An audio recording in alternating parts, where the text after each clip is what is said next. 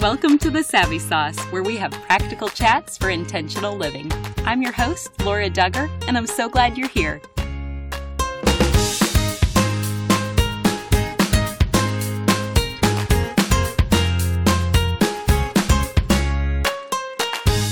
Am thrilled to introduce you to our sponsor, WinShape Marriage. Their weekend retreats will strengthen your marriage, and you will enjoy this gorgeous setting, delicious food, and quality time with your spouse. To find out more, visit them online at winshapemarriage.org. That's W I N S H A P E marriage.org. Thanks for your sponsorship. Today's message is not intended for little ears. We'll be discussing some adult themes, and I want you to be aware before you listen to this message. My guest today is Jennifer Roush. She has walked through incredibly difficult circumstances, and she's going to share her story and how the Lord remained close to her and gently healed her through her painful process of discovering her husband's secret sexual addiction. Here's our chat. Welcome to the Savvy Sauce, Jennifer. Thank you so much for having me. Well, I love having a little bit of context for my guests. So, will you first just give us a brief overview of where you're from and how you grew up? Sure. I grew up in central Nebraska. My father is a pastor. So, I grew up in a Christian home. I have one younger sister, three years younger than me. And so, I really had a great upbringing. You know, I grew up with a real childlike faith in God just knowing that Jesus loved me, that he died on the cross, not only, you know, to forgive me of my sins, but also, you know, he rose again so that I could be with him in eternity and have a relationship with him now here on earth. So I had a great upbringing. And I remember hearing your marriage testimony probably about 15 years ago, and it's always stuck with me. Will you share that story with us now? Sure. So I grew up in a Christian home. And when I was in middle school, we moved to a new community. I was the new pastor's kid in town. And so in middle school and high school, you know, I began to to backslide. I began to care so much about what other people thought of me and really looked to them to tell me who I was. But it didn't take long because of the foundation that I was raised with to become disillusioned, you know, with what I was seeing around me and and with the things that my friends were doing. And so when I went to college, I actually rededicated my life to Christ. I got involved in campus ministry and really began to grow. I had a boyfriend back home at the time and I began to share with him, you know, what God was doing in my life and how I was growing. And as he listened to me, he made the decision to also pray to receive Jesus. And he would say now that at that time, his motivation might have been a little bit mixed. He also didn't want to lose me. He has said, you know, I don't know if I was really pursuing God or, or you, but I took that as my green light to move ahead with the relationship. And so we actually got married at the ripe old age of 19, feeling so grown up. But as I look back, I mean, we were so young. and we moved to a new city and began to get plugged in. We we joined a great church. I was really hungry to continue to grow in my faith. Every once in a while, I would notice some sort of what seemed like a dark internal struggle going on with him.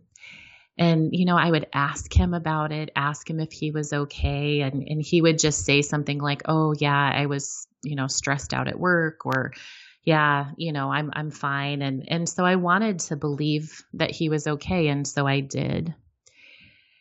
And after about two years of marriage, the Lord began to reveal what was going on. One day I went to get the mail and was just looking through, you know, our mail and, and I noticed this bill from a real sort of generic looking company. And so I thought, oh, I'll have to ask my husband what this is. and continued, you know, to sort mail. And, and then I heard the voice of the Lord say, No, no, open it up. And so I went back to that envelope and I opened it up and I still didn't know what it was because it was still real generic.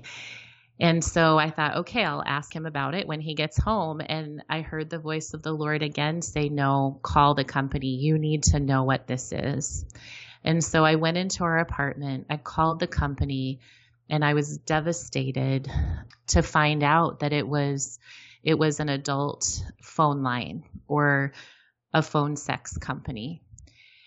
And I confronted my husband when he got home. Um, you know, at first he wanted to deny it, but then admitted, you know, that he'd been struggling with pornography and struggling with making these phone calls.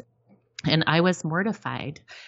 I didn't understand. I, I didn't understand, you know, why would you want something like that when you have me? You know, we were still, we've been married two years. Um, we were still kind of newlyweds.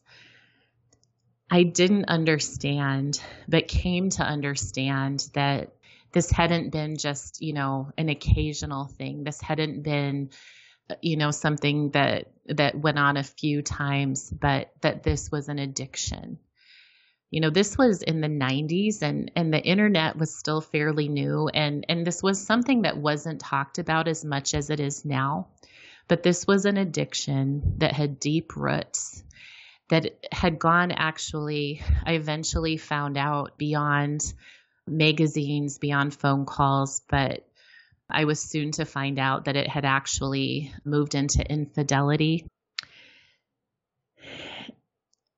And I didn't understand, but came to understand later that it really didn't have a lot to do with me, but that there was a void in his life that he was trying to fill um, with all of this stuff that and it was really a void that only God could fill.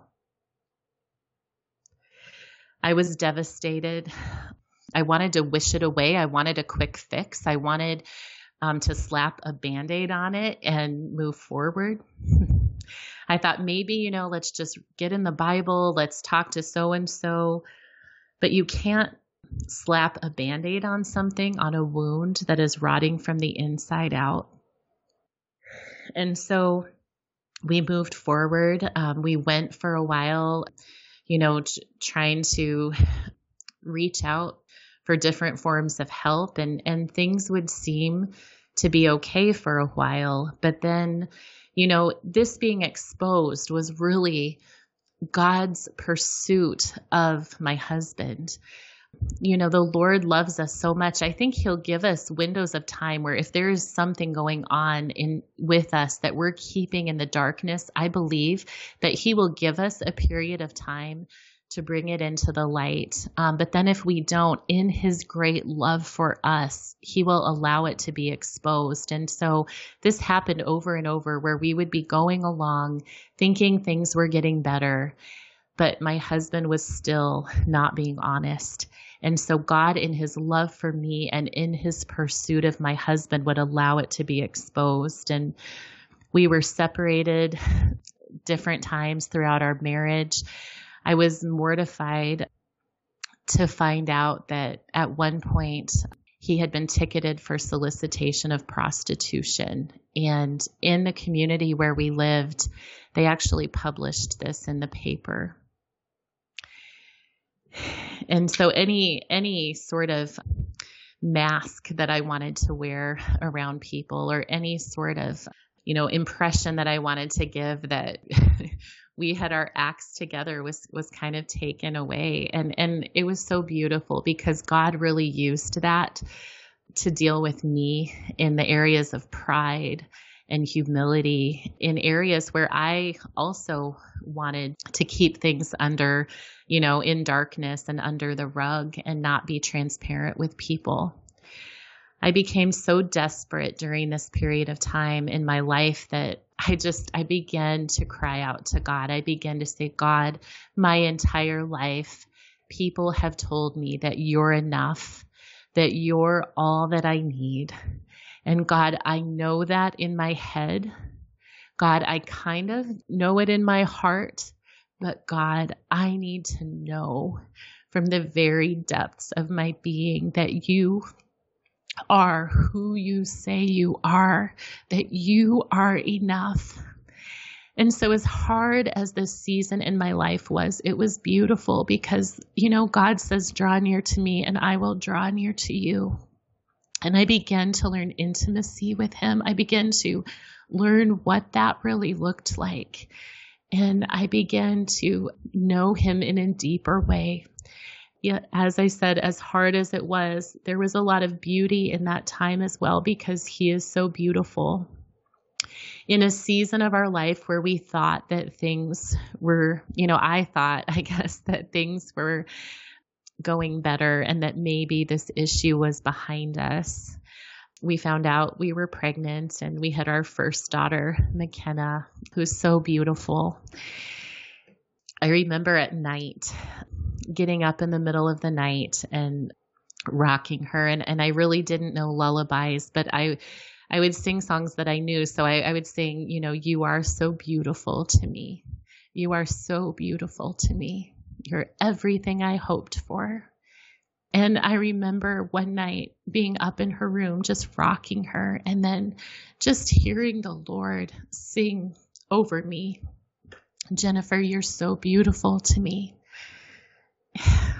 You know, so he's so good in the middle of our painful circumstances. And and we went on for years and years. Um, really me kind of, you know, I, I didn't believe in divorce. I I knew that that was not God's ultimate plan for marriage. And so I went for years just praying and hoping and believing and going through periods of time where I would think, okay, this is getting better. And, and they might seem to be for a while, but then God, you know, would continue to bring things into the light in my husband's life when he wasn't being transparent. And it finally got to the point where I saw somebody who is deeply loved by God with the destiny in God that that I agree with um, so buy into the lies of the enemy and therefore stay in bondage to them that it cost us our marriage. I finally realized, you know, our home has to be safe and healthy, and, and he wasn't being transparent. And I've got children, and so we separated, and our marriage eventually ended in divorce. And it wasn't what I had hoped for. It wasn't what I dreamed of, you know, on my wedding day, but it happened. And I walked my children through the pain of that and then began to live as a single mom for a period of time. Thank you for sharing so transparently what happened. I'm wondering if someone is in the midst of this right now and is just so helpful to hear your story shared with them. And I do have a few follow up questions when we go back. How long was it before either you or your husband said this out loud to another person? Was it when it was published in the newspaper? Um, the initial struggles, you know, before that happened, it was actually pretty quick with a few people. We did talk to our pastor right away. We did see a counselor pretty early on. And I would say I didn't fully understand the fullness of what was happening when we began to talk about it. It was probably initially more me just wanting, you know, this to go away and wanting it fixed. But we did have people in our life that we did talk to fairly early on. And then obviously, when it was made public, everybody knew at that point. And as you were seeking counsel from others, who was the first one to be able to identify and share this is an addiction? I think it was our first counselor. I think he had a deeper understanding of what was going on pretty quickly because of his line of work. But I didn't. It was hard for me to believe that my husband was an addict, you know, because pornography it is like a drug addiction, but the signs are different. They don't have marks on their arms or they don't pass out or, you know, things that are real obvious. It, it's a little more insidious than that. And so it took me a while to get my mind around it. And what were a few of those signs that God really used to bring some of this into the light? Well, I, after walking through this for a while, I could begin to identify, you know, when, when something was going on. I would say, first of all, lack of intimacy between the two of us. When he would begin to push me away, lack of concentration. I think he had a hard time focusing when he was really using a lot. Those were some telltale signs. Um, money issues, because a lot of this does cost money. And so when suddenly money was missing, that was also a sign. I think that's really helpful. And as painful as it is to r- recall, mm-hmm. I think that's really practical for someone who's having these same questions. And I just appreciate how you were so in tune walking with the Holy Spirit that you knew when God was nudging you to just go a little bit further, ask another question. Yes. Let's take a quick break to hear a message from our sponsor. I'm so excited to share today's sponsor, WinShape Marriage, with you. WinShape Marriage is a fantastic ministry that helps couples prepare, strengthen, and if needed, even save their marriage. WinShape Marriage is grounded on the belief that the strongest marriages are the ones that are nurtured, even if it seems like things are going smoothly. That way, they'll be stronger if they do hit a bump along their marital journey. Through their weekend retreats, WinShape Marriage invites couples to enjoy time away to simply focus on each other. These weekend retreats are hosted within the beautiful refuge of WinShape Retreat, perched in the mountains of Rome, Georgia, which is just a short drive from Atlanta, Birmingham, and Chattanooga. While you and your spouse are there, you'll be well fed, well nurtured, and well cared for. During your time away in this beautiful place, you and your spouse will learn from expert speakers and explore topics related to intimacy, overcoming challenges, improving communication, and so much more. I've stayed on site at WinShape before, and I can attest to their generosity, food, and content. You will be so grateful you went.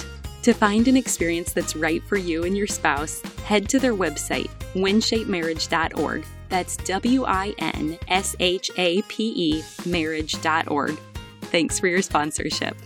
How did you process through your own journey of bitterness and eventually forgiveness? There were so many different things that God used. As I grew in intimacy with God, he began to deal with things in my life as well.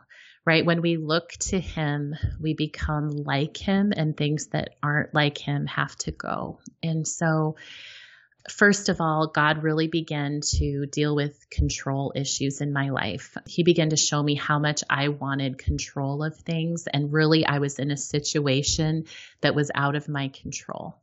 And so, He began to deal with my heart and teach me just to trust Him he began to deal with the issue of forgiveness. You know, I knew that he called us to forgive. I knew that if I held on to unforgiveness, that it would only hurt me. But man, I wrestled with that. I wrestled with it. I remember my husband in a season where he seemed to be doing better. He was a musician and so he he was with a worship team from our church and and one night they had gone into a prison to do some ministry and, and he was playing drums and, and while he was there two prostitutes that he had known apparently were, were incarcerated and he came home and, and told me about it and I it was tough. It was tough um, because the Lord began to show me how, you know, not only was I dealing with unforgiveness for my husband, but that I hadn't even really considered the other side of the story. And was I willing to forgive these women? While they were there ministering, um, I was told that they had actually accepted the Lord. And I wasn't happy about it. I was thinking in my mind, I don't want to go to heaven with them. you know and um and one night um a couple weeks after that we were downtown. We had some other friends who who were having a service in an inner city church and the Lord was continuing to deal with my heart regarding these women and and so finally I, I was just praying and I said, God, I know that you've called me to forgive. I know that you died on the cross for all of us. But God, these women slept with my husband. And I heard the Lord in his very non condemning way um, say back to me, and Jennifer, your sins killed my son.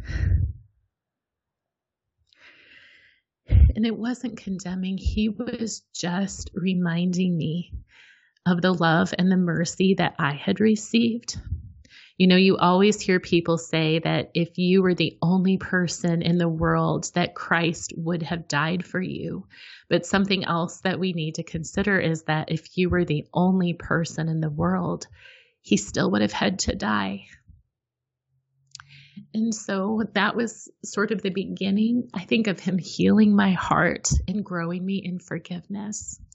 He also began to deal with my pride and I had a friend one time say, Jennifer, your marriage reminds me of Hosea and Gomer. And you know how Hosea was the faithful spouse and Gomer was the prostitute that kept cheating and coming back and cheating and coming back. And and I remember kind of thinking yeah like I see what you're saying. Until one day the Lord told me he said Jennifer you're not Hosea. I'm Hosea. I'm the faithful one right? You are also unfaithful to me. You've also been unfaithful. And so, so that's kind of how the Lord stepped me through a lot of those things. You know, it really comes out of that intimate relationship with Him and just knowing Him and knowing His heart. And then in the process, I'm allowing Him to strip away the things that would, that would hold us captive my pastor would always say that don't let sin against you cause sin in you. And I think that's really key. Wow. The magnitude of all of that is so powerful, just especially what the Lord said about what all of us have done to his son. But your intimacy with the Lord, I'm hearing this obedience and that you're sensitive to him and you're learning from your pastor what else did intimacy with the Lord look like? Were there certain spiritual practices that you had in place? Yeah, that's a great question. Really, yes, I would spend time in His Word. That's key, obviously, to grow in our understanding and our knowledge of who He is. I would spend a lot of time in prayer as well, just getting in His presence praying, listening for his voice. Um, I'd spend time in worship and even just on my own, just playing songs that, that spoke to my heart. And then also, um, being connected to the body of Christ is incredibly um, important because we refine one another, because God uses other people oftentimes to reflect his heart. So, all of those things are important. I would say more than anything, it was getting alone with him and opening myself up and just letting him have access to any place he wanted to go. It just makes me think of the song we so often sing at church, just I surrender all. And it sounds like you got before him in solitude and surrendered everything, and he's worked in miraculous ways. But this has been a long journey. And an added layer to this story is having young daughters, like you mentioned. Right. And so, as this process went on, how did you share with your then seven and 10 year old daughters about your husband's sex addiction? And what was their response? Mm-hmm. I was very aware, I think, and protective of their hearts. And because I knew of my own struggles with unforgiveness and control and pride and bitterness and all of that, I really prayed and, and just sought wisdom on how to walk them through something so difficult.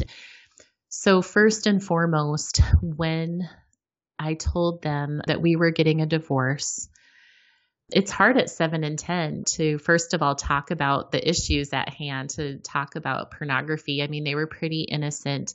But the first thing that I did was I told them in the presence of their children's pastor, who they loved, and my parents. I thought it was really important for them to feel surrounded by people that loved them.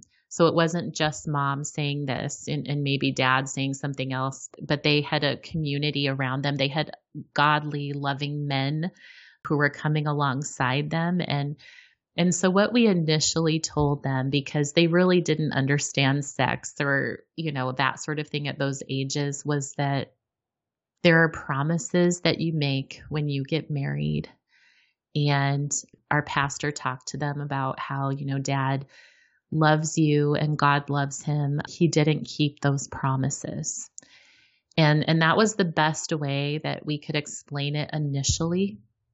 As the girls got a little older, God began to just show me, you know, when the appropriate time was to give them more information and and it wasn't too long after that. My oldest was um, in middle school, and I could just begin to tell that the weight of not knowing more was was getting a lot for her.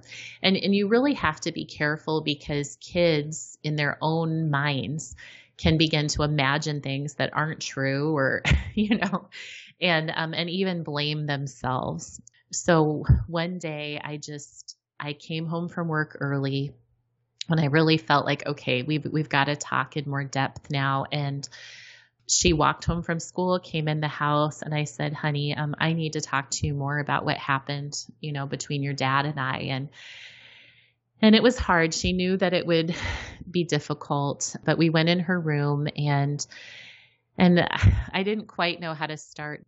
I said, "Do you know what pornography is?"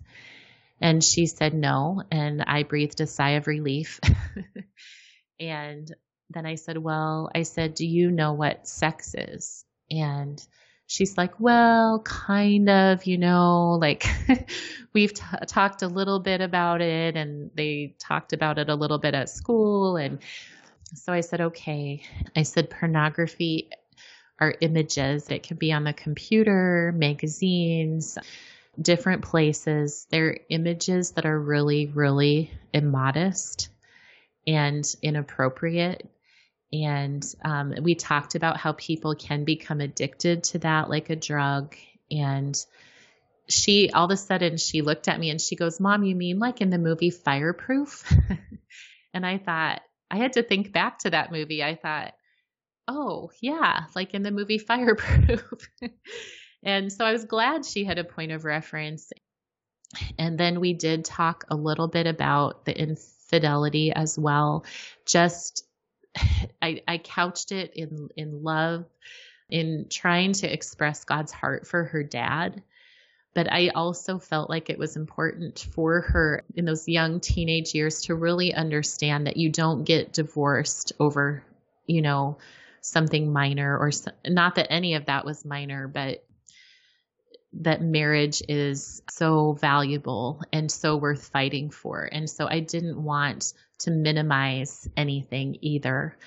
And so we just we talked about it and at first, you know, she wanted to comfort me, which I was, you know, I had already been through quite a bit of healing and it was real sweet. But then she started to cry and she said, Mom, I just feel like a bunch of chains just came off of me. And I was so thankful that she said that because it's vulnerable, like it's vulnerable to talk to your kids about these things. And you can think as a parent, is this the right time? Am I saying this the right way? But I think her not knowing was holding her in more bondage and, and she needed to know the truth. And so it was a really precious time. Wow. Looking back, then, what parenting decisions would you say you're grateful you made? I would say just being real conscientious about pursuing the girl's heart, just like God pursues our hearts. And and so just really checking in with them, um, not wanting to sweep anything under the rug, processing with them forgiveness, taking them through, you know, prayers of forgiveness and all of that. I think continuing to stay real connected to the body of Christ and providing opportunity for godly men to be in their life. And just speaking so much about how you know men are are a blessing. I really didn't want any like bitter roots springing up you know? And i think also talking to them about you've been through some things with your dad but you have a good father. You have a good, perfect heavenly father, and he is here for you to meet your needs. And this was not his heart for you to walk through this, but he works all things for good. And so he's going to use this in your life. You're going to have so many other kids that go through the pain of divorce, and you're going to be able to come alongside them in understanding. You're going to be able um, to encourage them because it's a path that you've walked in. And I think it was really important for them to understand like how God can take our painful things and use them for good in our life. And it was really cool because I don't know, a year or two after our divorce, there was a family in our church and with six kids and unfortunately their parents were walking through divorce and so the kids were up in sunday school and our children's pastor that day um, they were you know praying for these kids and he had my daughter um, come up and pray for them and and i just loved that because it was just a tangible you know example of what we had been talking about and so it's hard. I mean, there's no way around it. It's hard to walk your kids through something like this, but I think you just keep pointing them to God and and get a good community around them and and that's the best that you can do. Thanks to our friend Joy, thesavvysauce.com has been completely updated. And if you follow The Savvy Sauce on social media, you're already aware that we launched a new tab on January 1st titled Articles. I hope you check out these new Savvy Snacks, which are articles full of quick tips for intentional living. Check out these articles today or join our email list to have them directly delivered to your inbox. Enjoy! Jennifer, it sounds like community is so important to you and wisely so that you also instill that in your daughters. So, as you reflect on your healing process, what was the most helpful and most harmful thing from your community during that time? Um, I think the most helpful thing was just having friends around me that would encourage me, that would pray with me, that would remind me, you know, of who I am in Christ, regardless of what um, was going on around me, friends that would just show up. You know, I think the hardest thing, you know, sometimes you might know somebody going through something really difficult, maybe like what I went through, and and it can feel awkward. It can feel like I don't know what to say. I don't know what they need. And so sometimes we can find ourselves wanting maybe to distance ourselves a little bit, not because we don't care, but just because we're not sure what to do or what to say. But when I experienced that, it, it just it could feel really isolating and and really discouraging, you know. And so I think the the best thing that you can do, even if you don't know exactly what to do or say, is just to be there, just to say, "Hey, I'm praying for you." Um, I, I'm so thankful for the friends that would just have us over for dinner you know, me, a single mom um, with two little kids, but they would still just bring us into their home and and allow my girls, you know, to be to be part of that, and and so that was just wonderful. So I think just um, staying connected. I, I remember when when our divorce was final, I had a friend hear about it and she didn't really know what to say but she just marched straight over to my house walked through the back kitchen door and just into my kitchen and just hugged me. And it, it's just powerful. So, yeah, sometimes when I talk about those things, I, I feel the emotions, you know, of that, of that time. So that's what I would say is just just be there, just show up, just give a word of encouragement. And don't worry, you know, if you don't know the perfect thing to say or do, just just be there. And as you're sharing, I'm experiencing some emotion as well. And I think what it is, stories like your friend coming in, that was an act that was prompted in love. And I think that's always so compelling because it does reflect Christ's love for us. Do you have any encouragement that you would like to share with a spouse who is currently married to someone who is in the midst of dealing with a sexual addiction? Yes. Um, the first thing that I want to say is I just want to speak hope to them. First and foremost, your hope is in Christ, and He has good plans for your life, you know, regardless of the current situation around you. But part of me being on this journey is that I have so many relationships with different couples that have also been through this struggle. And I've seen so many come out on the other side healed and whole. So just know that God is for you, that He is for your spouse. You know, I always say that in Christ, there is so much hope and there is so much freedom to choose. But I just, I want to tell you that just because you're in this battle, it doesn't mean that your marriage is going to end in divorce. You just keep turning to Him, keep trusting Him. And, um, and He is good, and His goodness will be made manifest in your life. Um, that is a good word. Now, will you catch us up on the current pages of your story? Sure, yes. So I was a single mom for about five years. And in the summer of 2013, I met my now husband, Troy, and he was living about an hour north of us. And we met. Um, he had been through, honestly, some similar pain in his previous marriage that I had been through. And so um, we connected and we got married in May of 2014, and he's a godly man. It took me a while, you know, it took me some years of healing, and then even coming to the realization that, yeah, I would, I would like to probably be married again. and um, he has two girls, so we both came to the marriage with two girls, and um, have walked through some of the challenges of blended families, but I'll tell you, he is such a loving stepdad to to my two daughters, and they love him.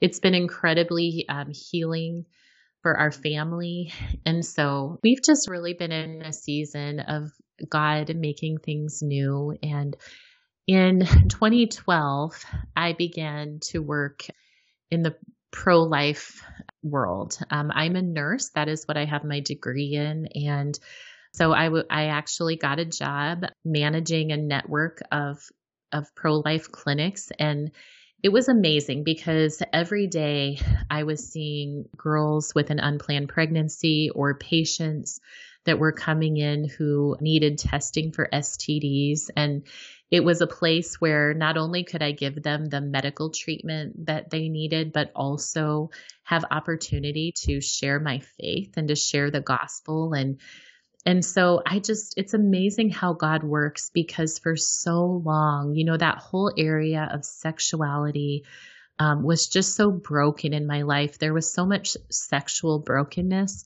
But as God healed me, you know, um, the Bible says he has taken captivity captive. And so those things that the enemy wants to use to hold us captive, the Lord actually comes in when we allow him to into our lives and takes those things and actually uses them for his kingdom.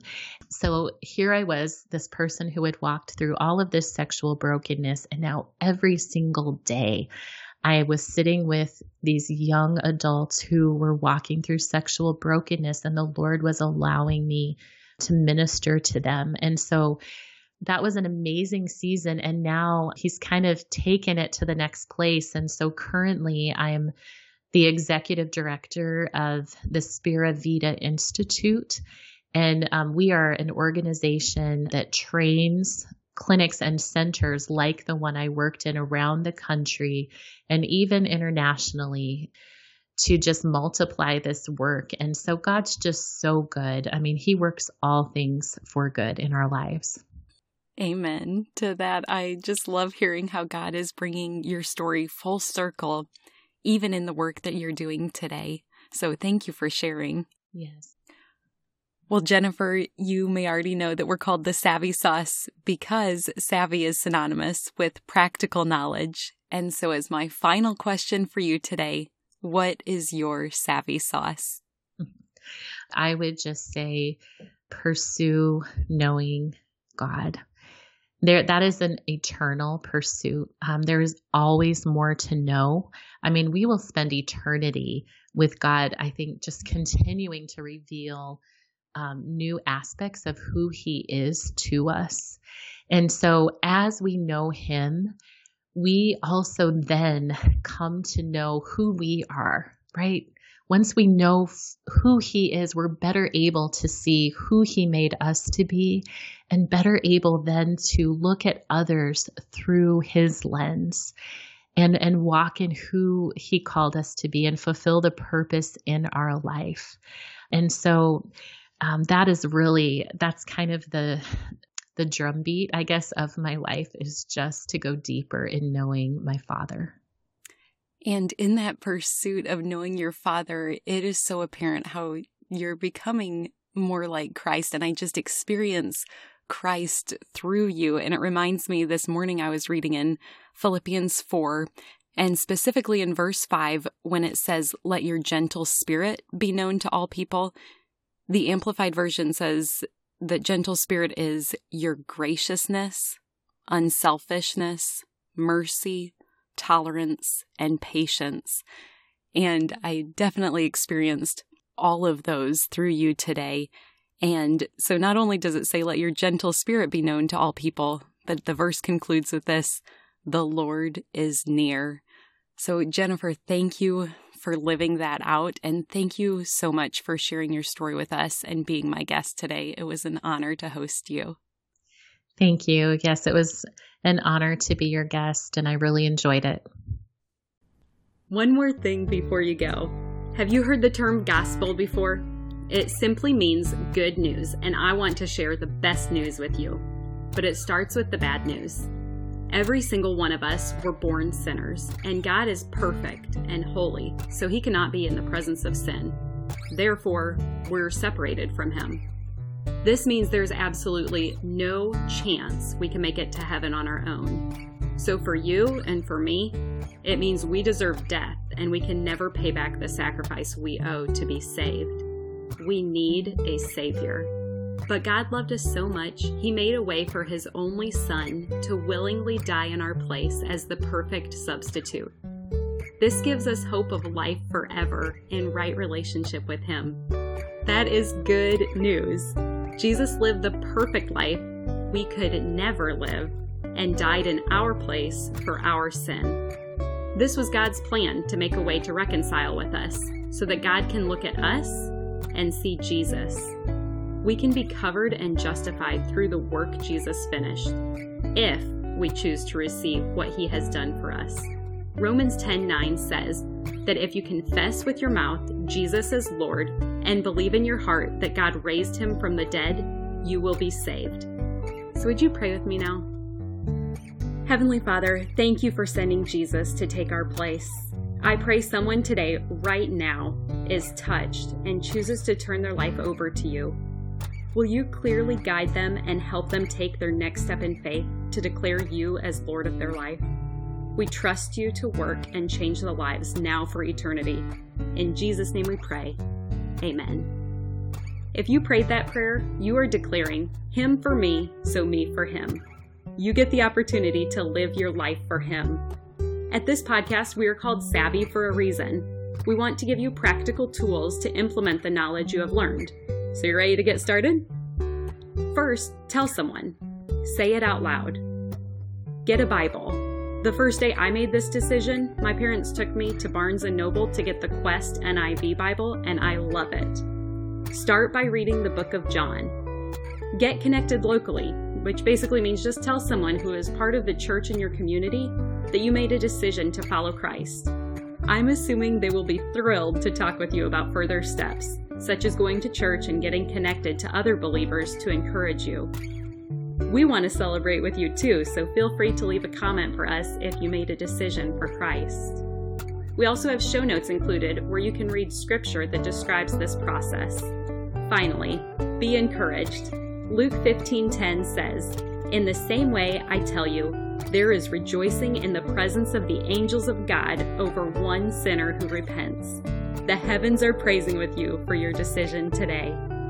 If you've already received this good news, I pray that you have someone else to share it with today.